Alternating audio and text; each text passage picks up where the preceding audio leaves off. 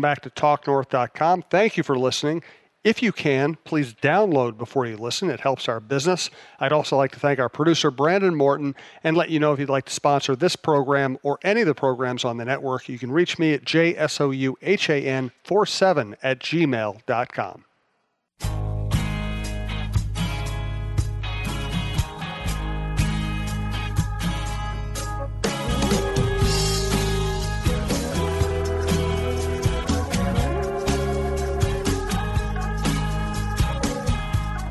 Well, Jon, after the Monday night game, I wrote about Kirk Cousins' struggles, which of course set off the Twitter fight, which is is it Cousins' fault or is it the offensive line's fault? I think the proper answer is both. I just I just happen to pick on Kirk because I didn't like the way he played early in the game. But let's get your reaction after I introduce the show here. This is the Viking Update Show with Jon Krawczynski from The Athletic. I'm Jim Souhan from the Star Tribune. Our producer is Brandon Morton. Please follow us on Twitter at Talk North Pod. Uh, that way you'll be able to keep up with some of the new shows we'll be producing. And we already have a new show on the Gophers uh, that right now is highlighting basketball season, but we'll get to all the sports. That's with Marcus Fuller and Ryan James. Uh, and thank you to our sponsors, Twill in the Edina Galleria and Tony Hoaglund, your State Farm agent. So, what was your main takeaway after watching the, the debacle on Monday night? Yeah, I mean, I, I think that you know what what I took away from it and what I wrote um, after the game was just that this is a team that after that performance like that that you, you just can't trust going into the playoffs. You don't know what you're going to get. I think uh, there is a scenario i could see unfolding where they put everything together. Maybe dalvin cook comes back um, and kirk cousins plays well and they win a game or two. I could see them getting blown out in the first round they're just we haven't seen them play very well against a really good team this entire season. Uh, I, I, don't think Philadelphia or Dallas qualify like that. So going into the playoffs after this uh, this final tune-up uh, against Chicago this weekend, I, I don't know what to expect. And I think getting to your you know your point about you know, who's to blame with the offense is it Cousins is it the offensive line I, I, I do. I'm a catch-all guy. I think when things go as poorly as they did uh, against Green Bay, you can blame everyone. Uh, you can blame Cousins for uh, not being able to make a couple of big plays in tough situations, which primetime quarterbacks are supposed to be able to do. You can blame the offensive line that was completely overwhelmed by Za'Darius Smith. I mean, they were Riley Reiff was terrible. The uh, the entire unit just was not very good. You can blame the loss of Dalvin Cook for sure, uh, not having that element. You can also blame the play calling. I think for after so many consecutive weeks of everyone seeming to be in sync, I, I don't think that Kevin Stefanski and Gary Kubiak had a, a, very good game plan, or it didn't seem like they had a good one going into this one. So um, I just, you know, I think that watching that performance was glaring and it was bad enough that it does make you question what this team's abilities are going into the postseason when they will play a good team, you know, unless some miracle were to happen and they get one of the NFC East teams um, in the first round, which doesn't look like is going to happen. Um, they're going to have to beat a good team, and they haven't done that at all this year. I'm in New Orleans on a mini vacation for the holidays, and you know, you th- started thinking about a matchup between the Vikings and the Saints in New Orleans, and I just don't think the Vikings have what it takes. So, first of all, Saints are really good.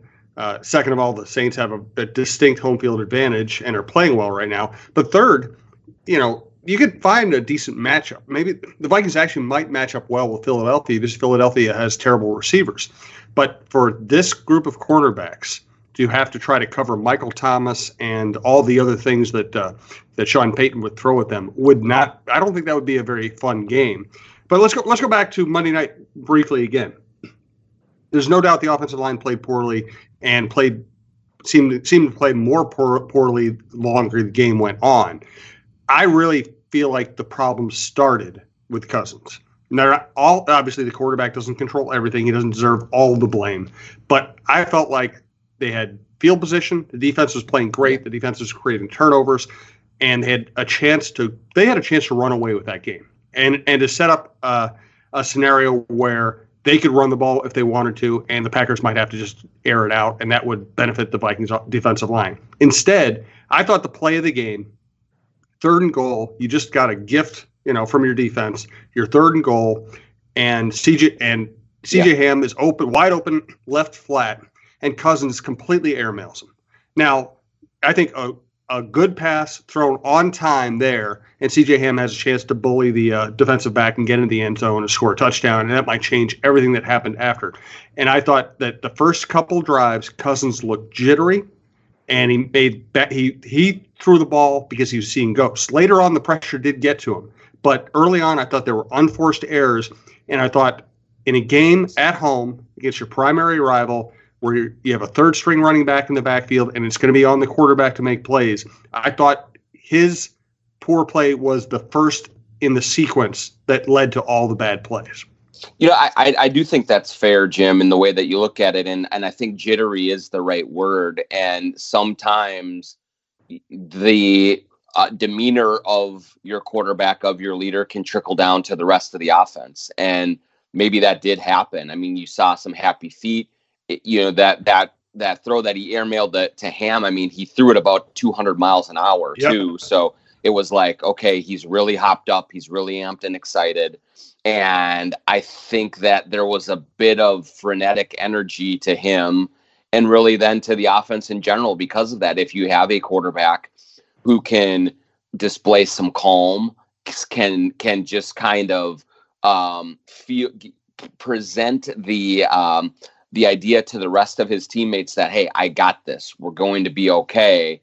Um, that that would have helped matters a lot. And you know to, to, for what the defense was doing turning over the packers three times um, picking off aaron rodgers for the first time since like the middle of october um, and and really making a ton of big plays when you can't cash in the way that uh, with touchdowns that is deflating, and I do think that that also led to the defense in the second half getting worn down. Now yep. I've you know I've I've been a kind of one of those guys who who has pointed out that in big games this defense often does not show up. I don't think that was the case on Monday night. I think they came to play. I think you, they got you. You could not have asked for more from them in that first half. Yeah, they gave up some yardage, but man, they made some big plays. They got after it. They put their offense in good position. And time and time again, they weren't able to cash in. Cousins made one great throw, and that was to Diggs yep. um, for the touchdown. That was a terrific throw and catch. And they just couldn't get anything else going. And I do think that just took the life out of everybody um, in the second half. Then you get Aaron Jones snapping off some big runs, and the defense just ran out of gas in this one. And I do think if Cousins had you know, was able to make a big throw in in into a tight window uh, to to cash in on one of those uh, on another one of those uh, turnovers for a touchdown, I think that just breathes life into the entire building, into the defense, and it could have gone to a blowout in the opposite direction. But they were never able to cash in. Um, and yeah, I think a lot of that is on Cousins. And I, I also just, I there were plenty of times where I was scratching my head and wondering what exactly, you know, are they trying to accomplish from a play calling standpoint as well? They just did not seem to have the right mix to keep the Packers defense off balance or to catch them in in any uh, kind of unexpected situations. They just never were able to do that, and they got bullied and and and kind of dominated by that group. Absolutely. I want to talk about the running back position here next. Uh, let's thank Twill in the Edina Galleria. The website is twillmn.com. Find them on Instagram, which is a great place to see all the clothes they have in their shop at uh, at Twill Edina. Uh, check it out. You know, they sportswear, outerwear, tailored clothing, accessories. I've bought all that stuff there. I'm wearing some of it right now as I'm on my vacation. Stuff travels well twillmn.com. I'm here with my wife Stacy. Went we went to Twill in the Edina Galleria the other day. We saw Scott Dayton, and I bought the nicest sport jacket I've ever owned, the most comfortable pants I've ever owned. They're Brax. Uh, a nice pair of loafers that I can wear to the ballpark. I think they're called Trask. Uh, and I bought a bunch of Stenstrom short sleeve shirts to go with my Stenstrom nice dress shirts. And, you know, I used to wear just disposable clothes. Now, when I buy something, I buy it at Twill. I know it's going to last me the rest of my life and it's going to be comfortable. And on top of that, it's not just the best stuff you've ever had, but it's really everyday things that you can wear and that will fit all occasions. Twill in the Edina Galleria, twillmn.com, Twill on Instagram. So I don't think Dalvin Cook should be as important as he is to this offense and this team, but he is. And Mike Boone is a, a I think he's a pretty good player. He's fast, he runs really hard, but we saw the difference on Monday night. We saw that he can get arm tackled. Dalvin Cook does not get arm tackled. Uh, Dalvin Cook just he's just a rare guy who has a combination of speed, agility, balance, uh, strength, and man, they missed him. They sure did miss him, Jim. And and I I mean you hit on it exactly. Uh, you know, with this offensive line and how they are at at their best, they're an okay group. Uh, that isn't going to just get you killed, and at their worst, I mean they're terrible and they get overwhelmed but I think having a guy like Dalvin Cook who almost always makes the first guy miss in some way, shape, or form, that is such a huge advantage for uh, for an offensive line like this because they are going to let tacklers through. They are going to let guys get free shots at either Cousins or Cook, and it's up to those guys to be able to elude at least one and then get up the field. Uh, Cousins obviously doesn't do that. That's not his game. But Cook very much does that. And he either jukes or runs through or around um, the first uh, would be tackler and, and is always getting positive yardage after that. And that's what they really needed in this game. They needed someone who could go out and beat maybe one or two defenders on his own to give his offensive line a chance to set up some other blocks down the field and and and get rolling. And so, uh, yeah, it, you know, in this modern era, you think pass first, you think quarterbacks leading the way, but it's no question to me that Dalvin Cook is the MVP of this offense, and that was absolutely underscored against Green Bay. How different would the would the game plan have been with him in there? I'm not sure because they were they looked so inept, you know, so unable to do anything. But I just do think that having him in there, his elusiveness, his game breaking ability, you know, even if you just dump it off into the flats with him, which Cousins likes to do, uh, he can really kind of get upfield and and get a first down or two to extend drives, give that defense a chance to take a rest and and get the field position going in the Vikings direction. And they just they couldn't do any of that on Monday night. And you know, yeah, Mike Boone is is a solid player, but um, but he certainly is not Dalvin Cook, and he's not Alexander Mattison, and they were missing both of those guys. And I really think also they might have stuck with the run more had they had yes. Cook back there. And that first series again, maybe they run it three times. You know, because Cook has been so good.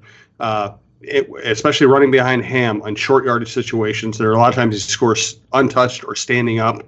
Uh, that might change everything as well. The interesting thing here is Cook is simultaneously showing just how vital he is to this offense and also showing why it's so risky to invest heavily in a running back because not only is he out right now, but really he hasn't been the same since about week 10 since he started getting beaten up. His numbers just took a nosedive. Yeah that's right. And and and i think that is going to be the very difficult decision that the vikings have to make this offseason because there is no question jim that having dalvin cook in the backfield makes them a different offense and a more dynamic one. Um when yeah but but he does get hurt. Um that is a problem. And i i think that when you look at the game on Monday night, you can say that is um, example A of why you have to pay Dalvin Cook a bunch of money and make sure that he stays here because he is that important to what they do. But if you're going to pay him that amount of money, you have to make sure that he can be on the field for more than 10 games in a season. I mean, that's just the unfortunate reality of that. And so far, um, he has not been able to show that. And so I do believe that you know, he's going to go into this summer or into this winter and spring after the season is over, expecting a major payday. I mean, you've seen a couple of guys like Le'Veon Bell, like um, Ezekiel Elliott, uh, a few others who still do get the big contracts. Todd Gurley's another one who got a big contract that isn't working out really right now because of his injuries.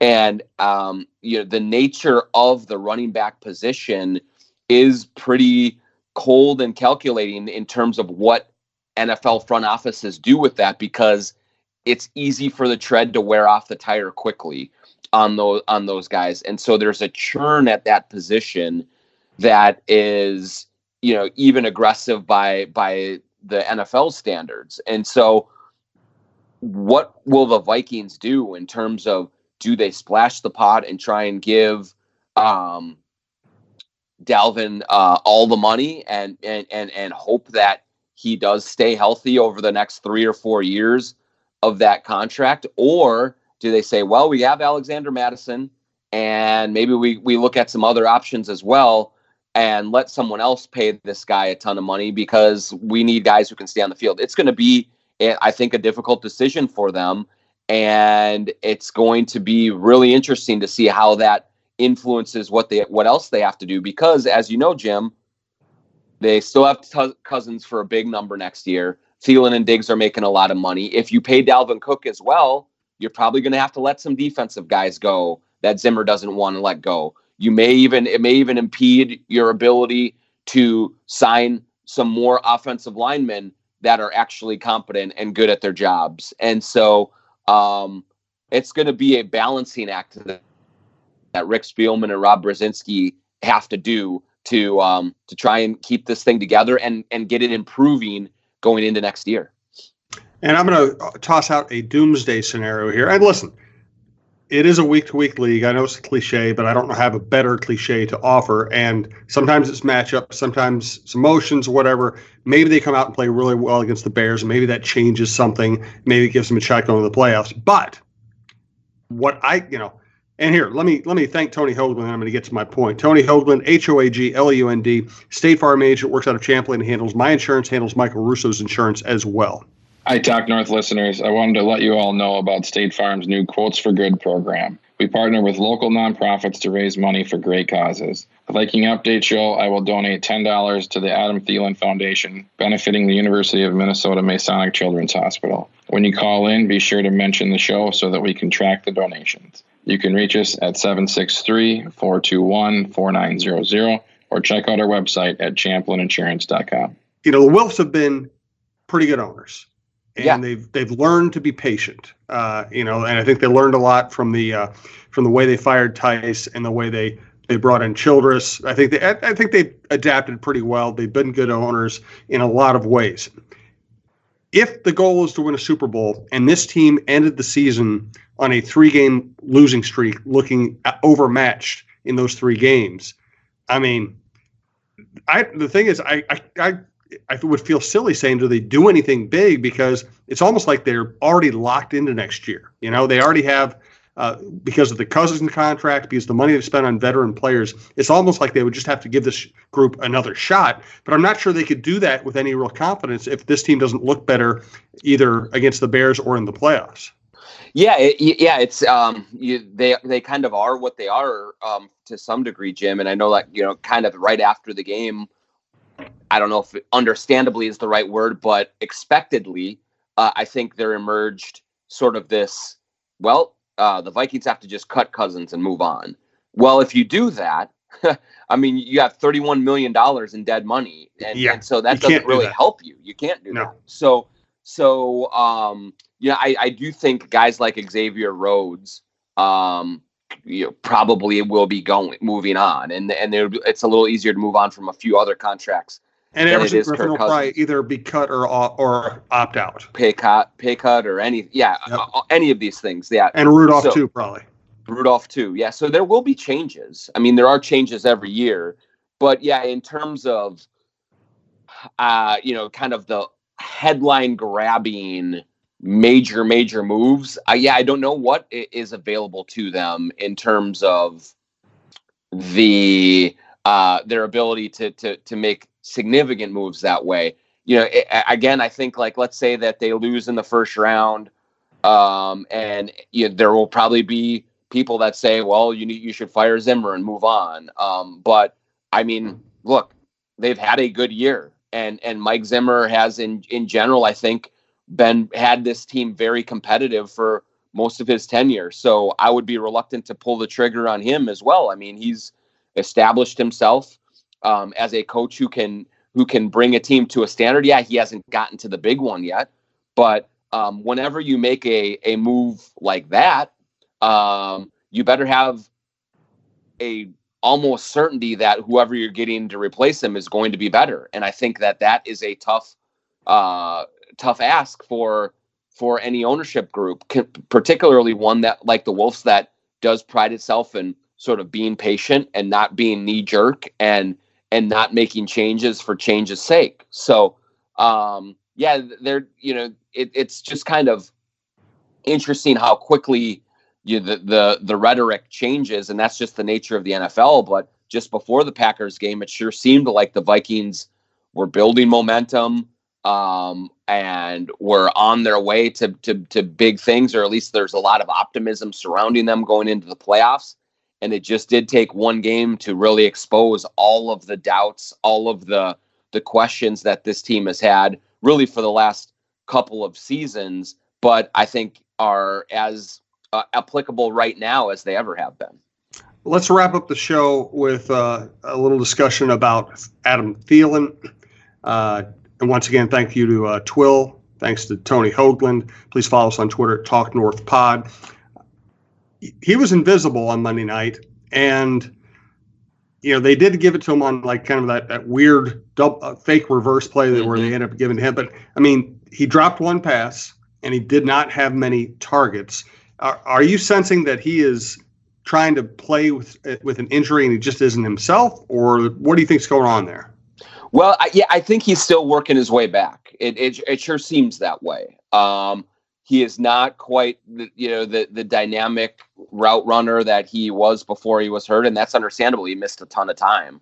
Um, so you know when you look at this week coming up, I mean, there's not really much reason to play many of your key guys, other than if you want to try and get a little bit of a rhythm going going into uh, the playoffs after the stinker that you put up in in the Packer game. But I think you could make an argument that Thielen should play to continue to try to knock that rust off. I think part of the problem on Monday night was they had so few plays in general, um, just because they couldn't sustain a drive, that there weren't that many opportunities going Thielen's way. I think he had four passes thrown his way and and and zero catches.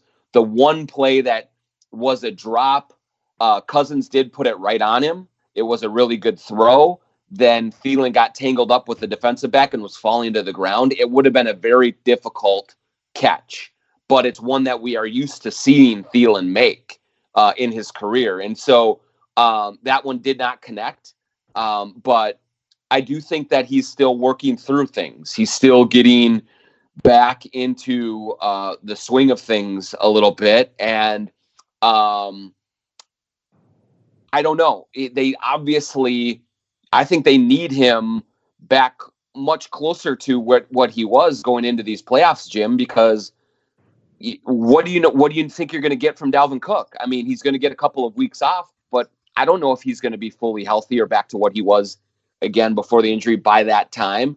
And so they need that passing game to be open and dynamic, but you also need the offensive line to give Cousins time in that scenario. You also need Cousins to not be jittery, to hang in there and and to find guys down the down the field, which he has not done in the worst of times. So um, I there are so many things that really conspire against this offense when it is not going well. But certainly, I think that getting Thielen back to more of the of the Thielen that we're used to seeing uh, after this long layoff is imperative for them, and and he has not been that that way yet. And I think that there are multiple factors that you can point to for the reasons why he hasn't kind of clicked just yet. Uh, because this has been a, a rather tough podcast uh, where we have pointed out so many flaws, uh, let's find a little bit of hope for the hopeful fan. Uh, I think, first of all, there is still a chance, maybe not, not a good chance. There is a chance the Vikings could play Seattle. In the first round. And while that usually sounds like a death sentence because the Vikings never play well at Seattle and Seattle has a tremendous home field advantage, Seattle is incredibly beat up. You know, they, mm-hmm. they sign running backs off the street. Uh, they don't have, you know, they, they have their receivers haven't played well lately. Their offensive line isn't very good. Their defense hasn't been all that good all season.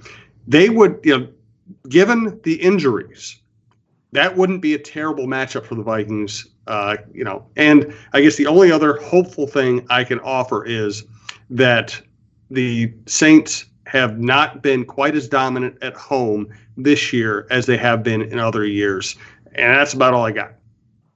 Yeah, look, I, here's what I got uh, in, in, that regard. Yeah, I, I, do think that Seattle would be a little bit better matchup for them than the Saints, and they'd have a better chance. But I'll go back to what probably no one really wants to hear, but is the absolute truth is that in this era of the NFL, of parity, of that there are no juggernauts anymore. I, I especially uh, if you're playing on opening weekend and you don't have the buy um, in the first round, any team can be beaten. And uh, I, I absolutely think that the that there's a scenario that plays out where whether it is New Orleans or Seattle or wherever that the Vikings come in and maybe Dalvin Cook is back healthy enough and they just get the right things going early and they're able to ride that wave all the way through to a victory. Um, they have not deserved any faith that way, but um, they I, I I would not rule that out at all, and I wouldn't be shocked if it happened just because the NFL by nature is very unpredictable. I mean, if you want to go history lesson on it, um, we can go back to 1987, yep. where you know the Vikings were stumbling into the playoffs, not playing well at all, going to New Orleans to play a heavily favored Saints team, and Anthony Carter went wild, and the Vikings just hammered the Saints. And then they beat the freaking 49ers in San Francisco the next week to go to the NFC title game and almost beat a Redskins team that annihilated uh, the, the the Broncos in the in the Super Bowl. So um, you, yes, that was ages and ages ago, but those kinds of things happen in the NFL. I, I you know, I, I can't remember if it was five or six years ago where um, the the Seahawks got into the playoffs on you know, and and they were they were like basically the NFC East team where